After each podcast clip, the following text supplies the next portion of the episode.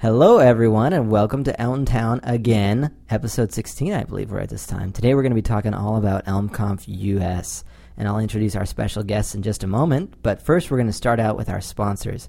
Humble Spark, which we love, is a development consultancy based in Chicago specializes in web and front end. They provide practical experience and expertise in front end development using modern tools, frameworks, and languages, including Elm and React too.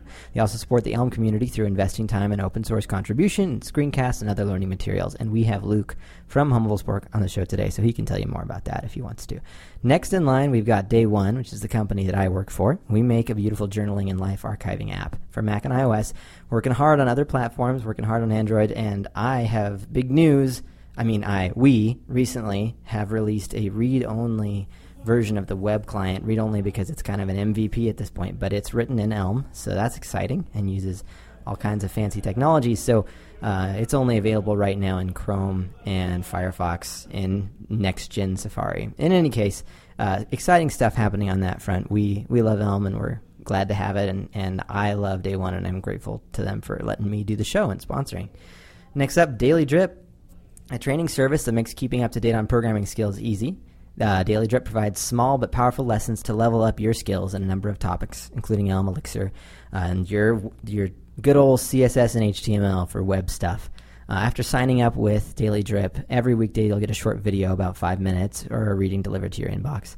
And if you sign up using the coupon code ElmTown2017, now I got I got that wrong last time uh, and so I'm I need to make sure that that's correct. I hope I didn't mess it up. If it doesn't work, go look in the show notes. But I believe it's Elmtown dash 2017 or without a dash. I didn't write that down. I'm sorry. But in any case, you'll save nine dollars on your first month, um, and you'll you'll show support for the podcast too. And last but not least is Futurist or Futurice or Futuris I don't know how to pronounce it, and I heard that nobody else knows either. But it, Futurist is a new breed of innovation consultancy with digital values at its core. They believe in happy people, happy customers, and happy users, and they're users of Elm, community contributors, and innovators in the open source space. They hire good people and they do good work. In fact, you may have seen some hype and some uh, excitement coming from the work involved with Elm for iOS or Elm for mobile. Like, it was called Elm Native, but that's kind of a different thing. In any case, uh, there's a lot of cool experimentation going on. Futurist is, is really a neat company, and we're grateful to them for sponsoring as well. And that was a joke about the name. I believe it is pronounced Futurist or Futurice. I just like to poke fun. In any case, uh, you know, when you point a finger, they're three pointing right back at me. So there you go. Uh, thanks, big thanks to Fergus for editing these shows for being a general podcast counselor to me. He's he's good at the media and he's good at uh, helping me out. So this show is is much better with his help, and he's he's doing that out of the kindness of his heart. So big thanks to Fergus. If you see him, give him a hug. Unless he doesn't like hugs, I don't know. I didn't ask. But uh, let's move on to our show and introduce our visitors, Luke and uh, Brian. Hi. Are you here? Hey, yeah. Brian, just so you know, I said uh Brian because I got messed up because I was planning on saying Luke second, and then I said Luke first. So I almost said Luke and Luke, and uh, it's not because it's not because I think you're less valuable. Here we go. Let's try it again. We're introducing Luke and Brian. Hey, yay! Hey, uh, Luke and Brian have both been on the show multiple times before, but some of our listeners may be joining us for the first time. So uh, let's start with Brian, since Luke came first in the introductions. Brian, why don't you just give us a quick, about like a five minute summary of who you are and why we should care about who you are? Okay. We care anyway, but why? Well, thank you. Uh, okay, I'm Brian Hicks, and I've been staring at my hand ever since Murphy said that thing about three fingers pointing back at yourself, and I'm like, it's it's so true. I never thought about that. it's ridiculous. Oh my gosh. Um, so I'm the head organizer of ElmConf US, which the hyphen is silent. Uh, so don't try to pronounce that because you'll get nowhere. I work at No Red Ink. I've worked there for, I guess, a month or so now, uh, doing Elm stuff. I also wrote Elm Benchmark and a book called The JSON Survival Kit, which is all about getting you unstuck and on the road to making awesome JSON decoders, uh, because it is kind of a fairly common sticking point. Of which, if you go to my site, brianthicks.com, and use the code ElmTown, you can still get, I think, 10% off, we figured. Um, yeah, I haven't deactivated it yet, and now that I've said that, I'm not going to for a while. So, Yes. yeah, y'all can get a book. Give Brian money to keep doing stuff. Yeah, I also bought day one uh, literally yesterday, so like I'm gonna try this out. Speaking of economic transactions, I love that. I'm so glad. You should do it. Day one is so good. Feel free to give uh, give us. Uh, feel free to reach out to me personally and make my life horrible with bug reports and suggestions and stuff. You heard it here, folks. I think that's about it about me. I like Elm. Okay. It's a nice language. I think that's common for all of us. Yeah. Good job, Brian. Um, and Luke, tell us about yourself. Hey, uh, so I'm Luke, and I worked at a company called Humble Spark, um, which has been sponsoring the show uh, until I actually recently started at No Red Ink. Um, so at some point we should uh, we should figure out what to make of that sponsorship.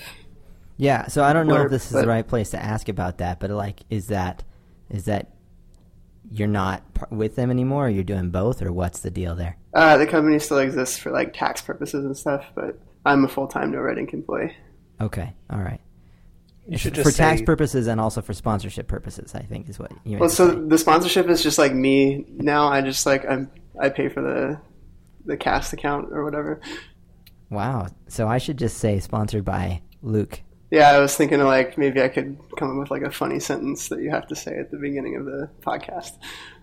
just like a bunch of tongue twisters, and they're different every time, or it's or it's sponsored by puppies, or the color purple, or the concept of love. Oh, I love it. Or maybe it could be sponsored by Ellie.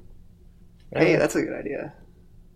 Sorry, I guess we're getting a little bit off topic. We should talk Yeah. about this offline. Hey, There's so everybody! Luke made Ellie. It's cool. Yeah, to to finish my my blurb uh, about myself, I also made Ellie, and uh, I am assisting with the uh, continued development of the virtual DOM debugger, and also assisting in minor ways with planning and running ElmConf when when Brian needs assistance. That's great. ElmConf so US, ElmConf dash US, that's right. We- Elm dash there conf are dash US. there are more. It's a global thing now, so we have to make sure that we make that distinct, um, which is super cool. And for those listeners who aren't familiar with it, Ellie is Elm Live Editor. Is that right, Luke? Did I say that correct? Yep.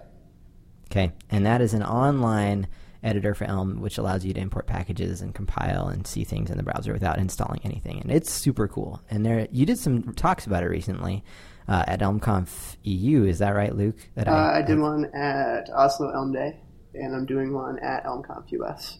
There you go. and uh, there's a bunch of cool stuff that's going to be pushed to production fairly soon. So once that's done, maybe we could uh, record some stuff about that if you wanted. Yeah, always. That sounds great. Cool. Uh, so yeah, I actually am interested in y what you said that you were working on, Luke, at No Red Ink. I'm assuming that the debugger work is part of your No Red Ink work. it's not. It's just uh, free time stuff. Oh, pro bono. Well, thanks for providing that. Yeah, I'm just. I just do feature work, and Goodness of your heart. Yeah, so that is interesting. What are you both working on, if you can talk about it at No Red Ink? We just rolled over a quarter, and everybody's on different teams every quarter, which is really fun. Oh, that's Um, cool. So like, we both probably just started new stuff. So there's not a whole lot of like, oh yeah, we're really in the weeds. I think today is literally the first day. That's cool. So this is product stuff. Like you're Yeah. you're working on the No Red Ink product. Mhm. Cool. Yeah, making kids learn good so they can write good later. I'd say that's a worthy pursuit. Yeah. And not just kids. Anyone can go sign up. In fact, I signed up for No Red Ink like a year ago, and thought it was pretty fun. Did I did a few minutes of grammar education myself. I don't know. If, Excellent. can can anyone still sign up, or is that? Uh, Oh yeah, that- anybody can sign up. It's uh, the the core product is free. You can just go um, uh, learn some grammar, uh, get better at writing. It's a solid plan. there you go. Grammar yourself into the ground. Yeah, and also I guess I should say that we're hiring because we're always hiring. Um, Always hiring, as yeah. evidenced by the fact that most of the people in the Elm community now work at No Red Ink. Oh yeah, I We're shouldn't say like most, crazy.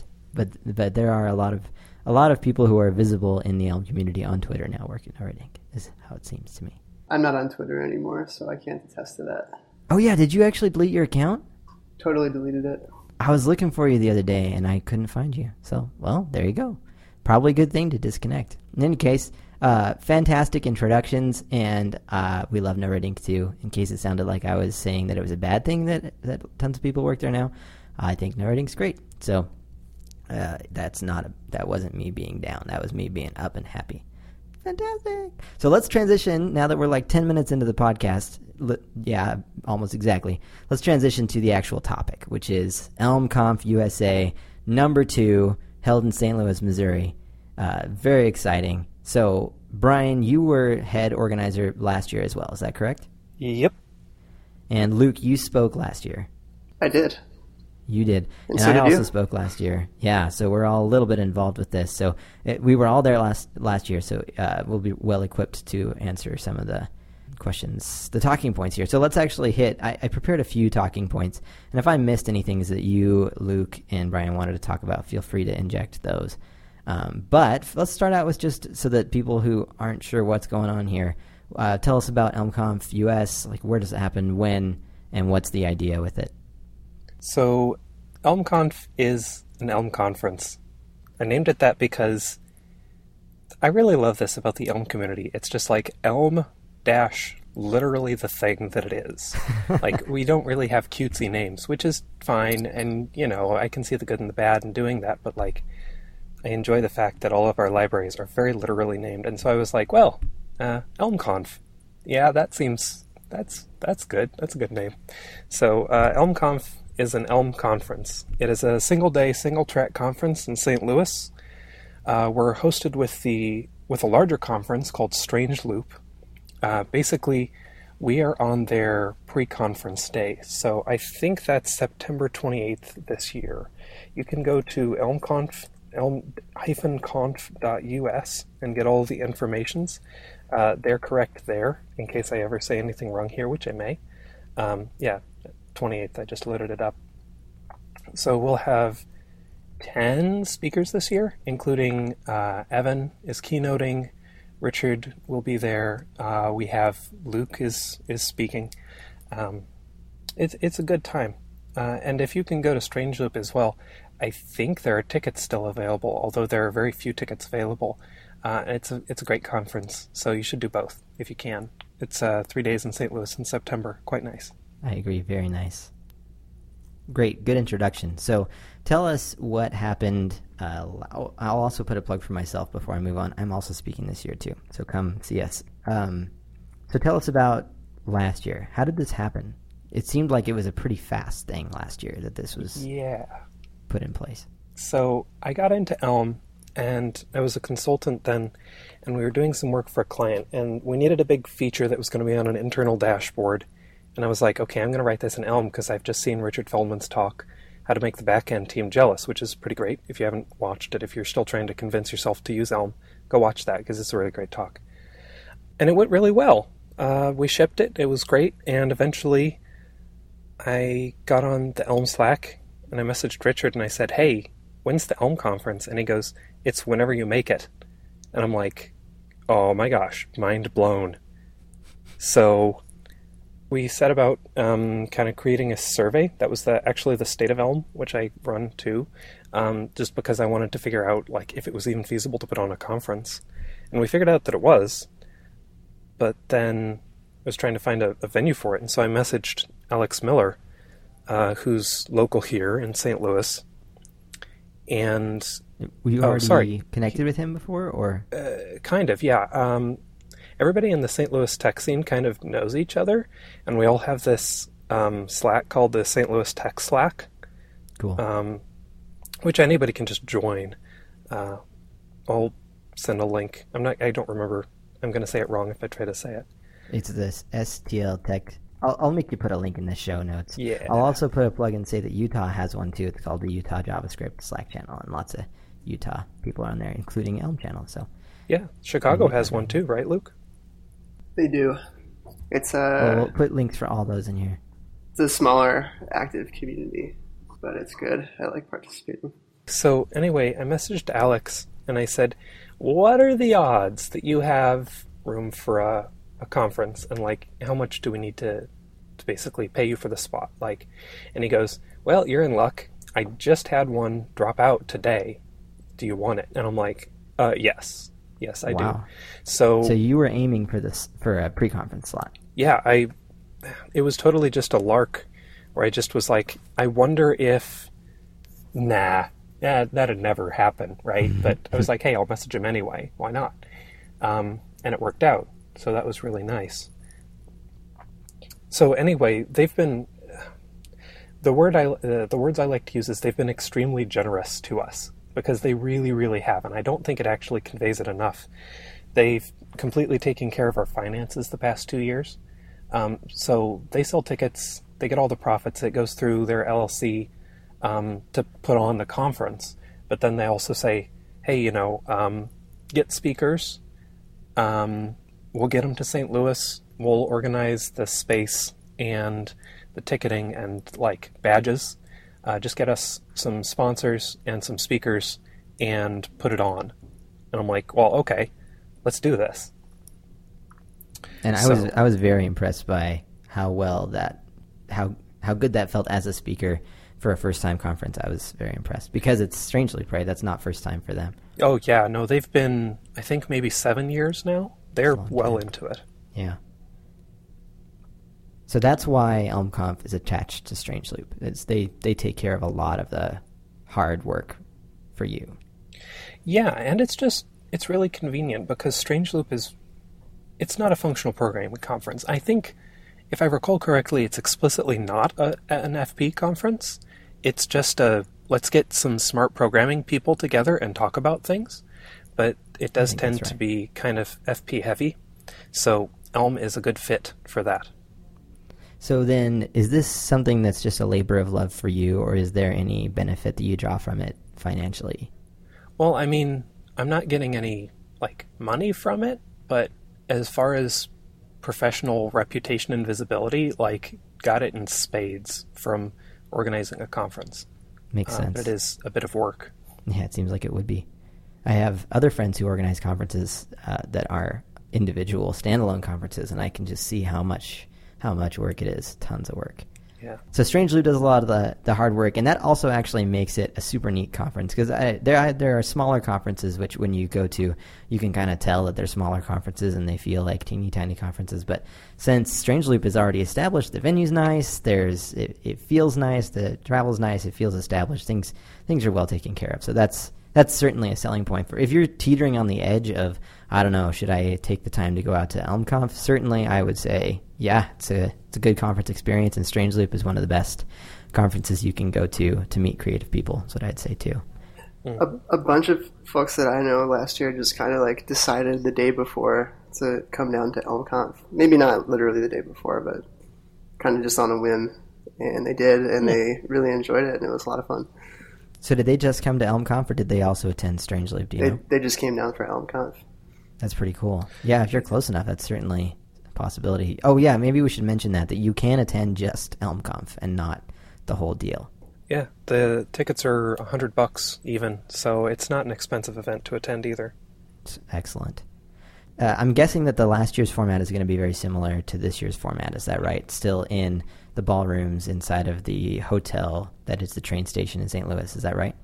I mean, yeah, the format is very similar. We made a couple of tweaks to the schedule based on feedback from last year. So, what are some of those tweaks, if you don't mind sharing?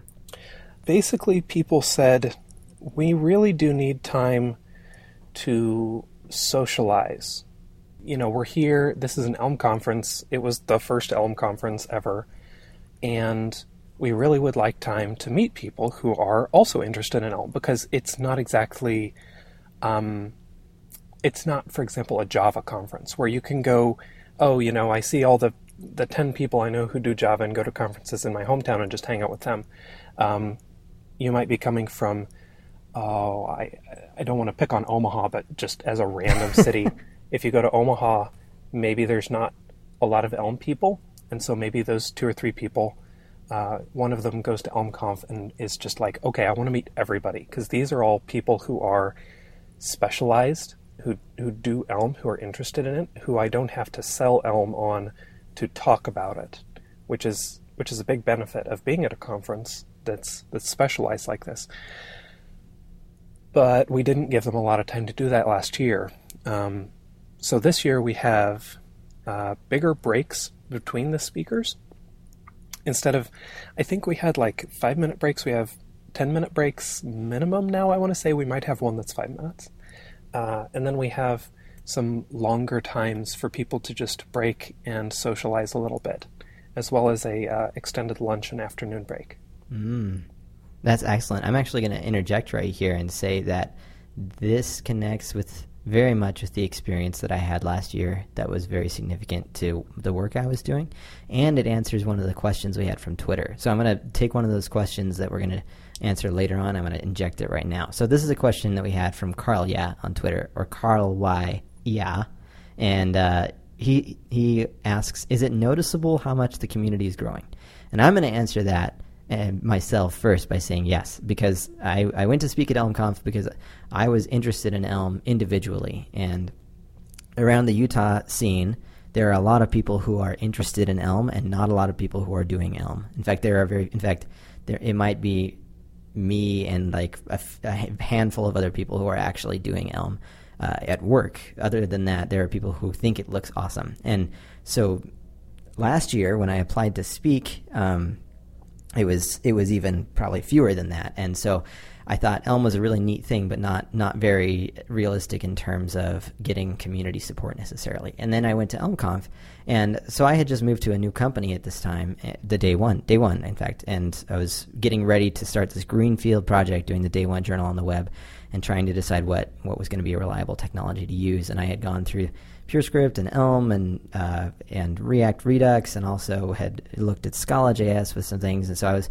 playing around with all these ideas and had settled on something else. And then went to speak at ElmConf and was blown away by the number of people in attendance there and the number of people who were serious about it and and the community that was there.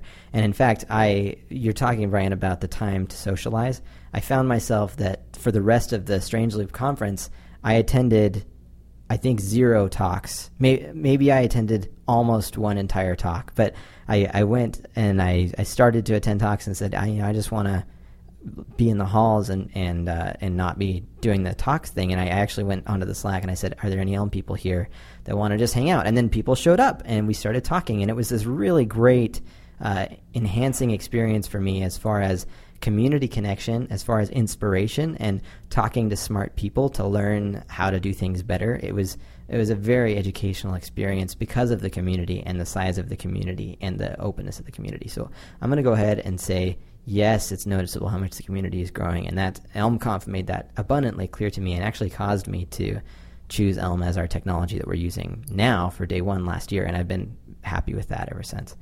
Do you have input, Luke or Brian, on, on that question? Well, you mentioned uh, like posting in Slack during Strange Loop to meet up with Elm people, and that reminded me, uh, Brian, isn't there a, a Strange Loop Slack that folks can join? Yes, there is. If you are coming to Strange Loop, you should be getting an invite to a, a private Slack for the event. Cool. I, I, remember there being like an ElmConf channel in there where people could talk to and, and meet up with other folks who were down there for ElmConf. Yeah, that seems right to me. Yep. There will um, typically be a lot of just random specialty channels. So if you do attend, once you get on it, just hop on and join just everything that looks interesting because you'll meet a lot of people that way. Just go so, to lunch with folks. Oh yeah, and I think that's one of the best things you can do at conferences is just getting people to go eat because it makes you sit and talk. And I'll also put out the idea that it's great to not even necessarily talk about Elm or the technology that the conference is about, but it's good to get to know people as people because that's how we build trust relationships and friendships, which turn out to be pretty valuable in life. Um, relationships valuable? What? At least I think so. Uh, so, Brian, responding to the question about the community growing and being noticeable, what are ticket sales like? I mean, are we looking at similar attendance to last year, less, greater? They're going to be 10,000 attendees this oh year. Oh my goodness, that's awesome. It's actually grown since we last talked, Luke. It's 10 million now. Oh my gosh. oh my gosh. Practice your talks, I guess. Yeah. Uh, so last year we had around 250 people. This year, I know we've already sold that many. We're telling sponsors a number that's higher than that, but I don't want to go on record saying how much higher. Okay. Well, it would seem to make sense that you would project higher numbers than last year because lots of people had great reviews and probably would want to repeat. Right. You are tied to some degree, and I guess not tied, but it seems likely that a lot, number of the people who are mm-hmm. coming will want to attend ElmConf too. And if I'm sorry, Strange Loop, and if they couldn't get a ticket to that, wouldn't end up going to ElmConf. But I don't know. I may just be making that up. I don't know. I mean, you can do both. You can do either. You can do neither, I guess, but I wouldn't. yeah, I would also recommend not doing neither unless it's too hard to make it from uh, Antarctica. If, for those of you who are working with penguins, let's talk again about the discussion points. So, what went well last year that you're repeating this year? What what were some of the highlights for you of last year's conference that you're hoping to emulate? Single track conferences. I think we'll maybe always will do that. Maybe not. We'll have to see. But you don't get nearly as much fear of missing out or people butterflying between talks, which really throws off speakers when people just start walking out in the middle of your talk. Yeah. Um, see what else went well. Going with Strange Loop really went well. Uh, I'm glad we're able to do it again. I don't know how much longer uh, we will be able to because we keep growing, but for now, I'm extremely happy to be working with them. They're super, super nice people. So, is there like a, an attendance size limit for the Strange Loop mini confs? No, there's not an attendance size limit, but the pre conference events are kind of.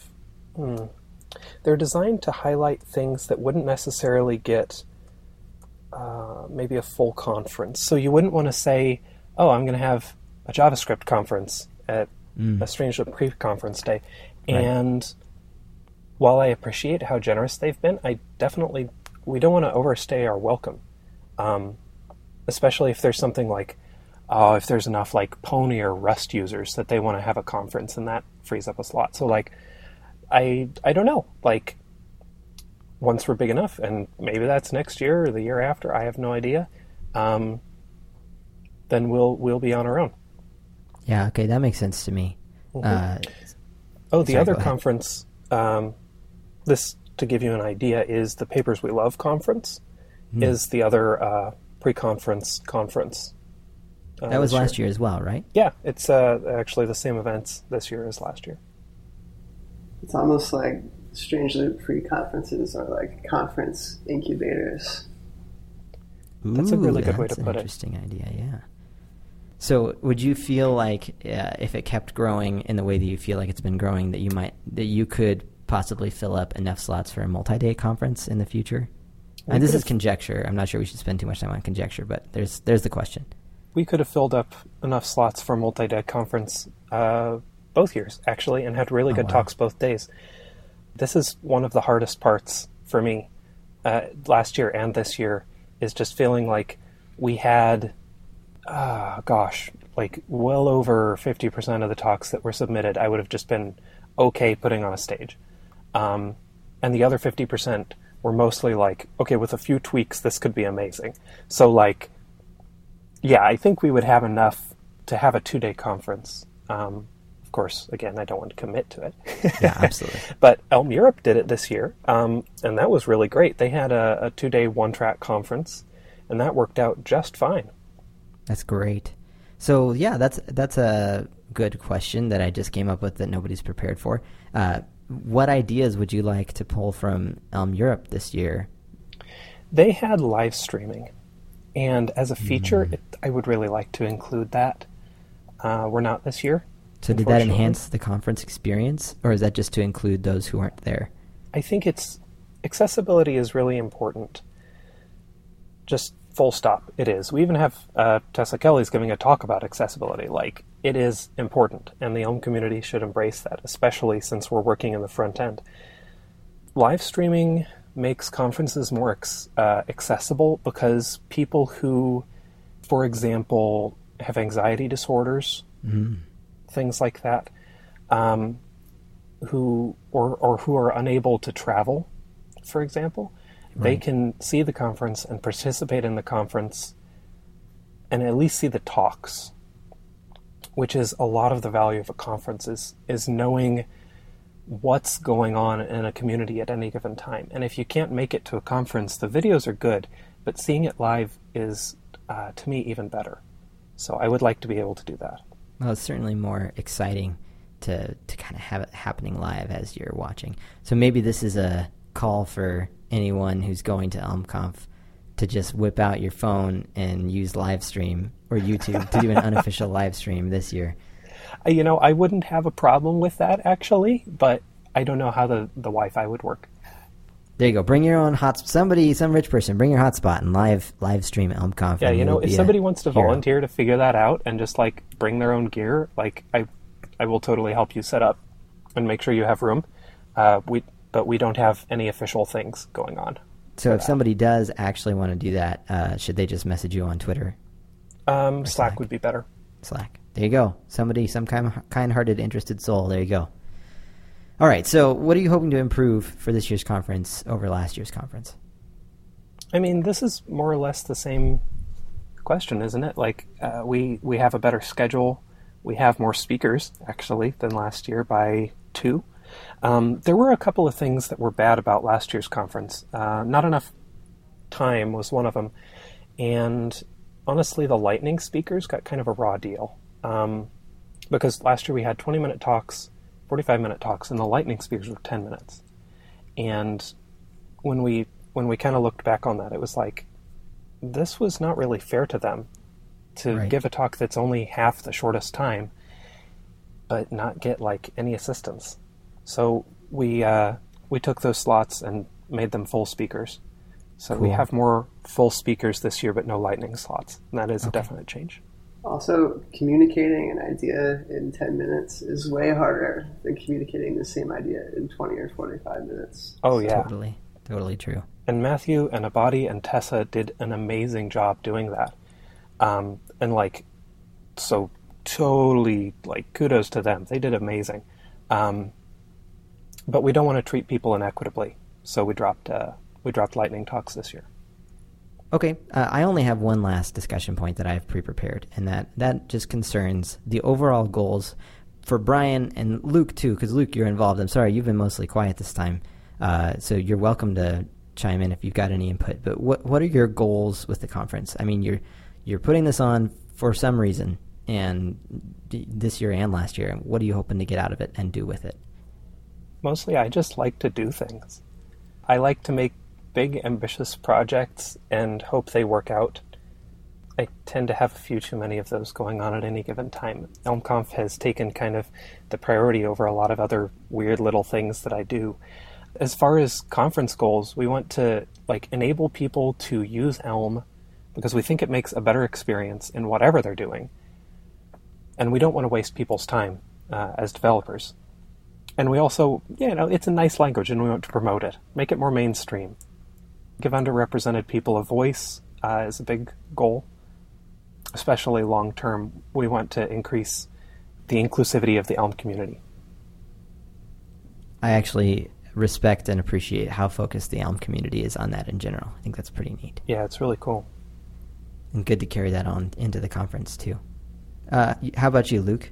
What are your feels? Uh, I'm going to quote a quote from an ElmConf talk last year, wherein Evan was talking about uh, Guido's advice to him on building Elm, which was to just do a good job. That is my goal. That's your goal. Okay, good. I like it. Ah, that's great. So, unless you have extra notes that you want to bring up, organizers, we'll move on to the questions. Um, do you have extra notes you want to bring up? Just tidbits you want to throw out there to attendees. From the speaker's perspective, one thing that was really cool last year was uh, Strange Loop provided uh, like a practice room with a Yeah. like a like a really really good trained like uh, speaking coach who would just give you advice and like you know kind of just pointers about how to stay relaxed on the stage and stuff and uh, it was really helpful to me and uh, having given a bunch of talks prior to that I can only imagine it was it was also really helpful to people who are like first time speakers so hmm that's a cool It's thing helpful to me, too. I hope it's happening this year too so Yeah, we'll we'll let speakers know um, as soon as I know, basically. I'm glad I had the practice run because I discovered through that practice last year that I kept pointing at the screen or something like that to to like signal what I was doing to people, and she's like, I can't see what you're doing. oh, I had to turn around and point with my mouse, so that would have been pretty awkward to work out. Oh, for like the first pointing at time your on like stage. laptop screen. Yeah, yeah. Oh, right on. I think that's what I was doing. I'm not sure. I don't remember, but it was pretty bad. She had to remind me a couple times, so I was really grateful for that. Nice. So, uh, first question that we got two from Jay Clermont on Twitter, and the first one is: I love that ElmConf is co-located with Strangeloop, but do you worry that it might cause less Elm content in the wider attended Strangeloop Conf? What do you think? So ElmConf would be really appropriate for people like, here's why you should use uh, Elm, and that would be like a, a good venue for that kind of talk. ElmConf or? Strangeloop. Strangeloop. I think you said ElmConf ElmConf. is actually the opposite. It's not a good venue for that kind of talk because everybody who goes is either already kind of sold on it or totally sold on it. So one of the selection criteria we used was would this be appropriate at like a general front end conference? And if the answer was like, yeah, this absolutely would be, it was like maybe we shouldn't accept that one. We should accept one that is uh, that it can only make sense to give at ElmConf. So these talks are mostly just talks that are about Elm and wouldn't make sense to a, a wider audience. So I'm not too worried about an overlap of the content. And there were some super cool Elm, Elm talks last year at, at Strangeloop. I said that I didn't attend any, but that wasn't accurate. I attended parts of some. There was one that was really cool that was about a, a graphical editor, a, an in-browser graphical editor with like a programming API that had been written all in Elm, and it was mind-blowingly cool. And that was all. That was not at all connected with ElmConf. That was just Strangeloop. Okay, so second question from Joel from Jay Claremont on Twitter is are you going to do a Q&A as a closing panel again or as part of each talk? Yes, Both? yes. So Both. we've given the speakers the option this year uh, because we have more buffer time. We don't have to worry about running over immediately as we did last year. It was it was a very tight schedule. So this year we've given the speakers the option, and they can choose to either answer questions at their talk, at the panel at the end, both or neither. So they can do whatever they want. So if we have questions and the speakers want to take questions in any given talk, then we'll do it just then. Um, and we can follow up with questions at the panel Q&A because uh, they're good. But I do think both are valuable. They did both at the Oslo Elm Day, and you can get the, the Q&A uh, session, which was, uh, I think it actually went extremely well. Um, I, although, you know, disclaimer, I did moderate it, so I kind of think it went well anyway. It went well, especially because Brian moderated it. but uh, but they did both, and that just kind of validated my decision to like, yeah, we're going to do both. Um, it'll be fun. So if the speaker chooses to do Q&A as part of the talk, do they have to cut time out of the talk to accommodate for that? Uh, we haven't.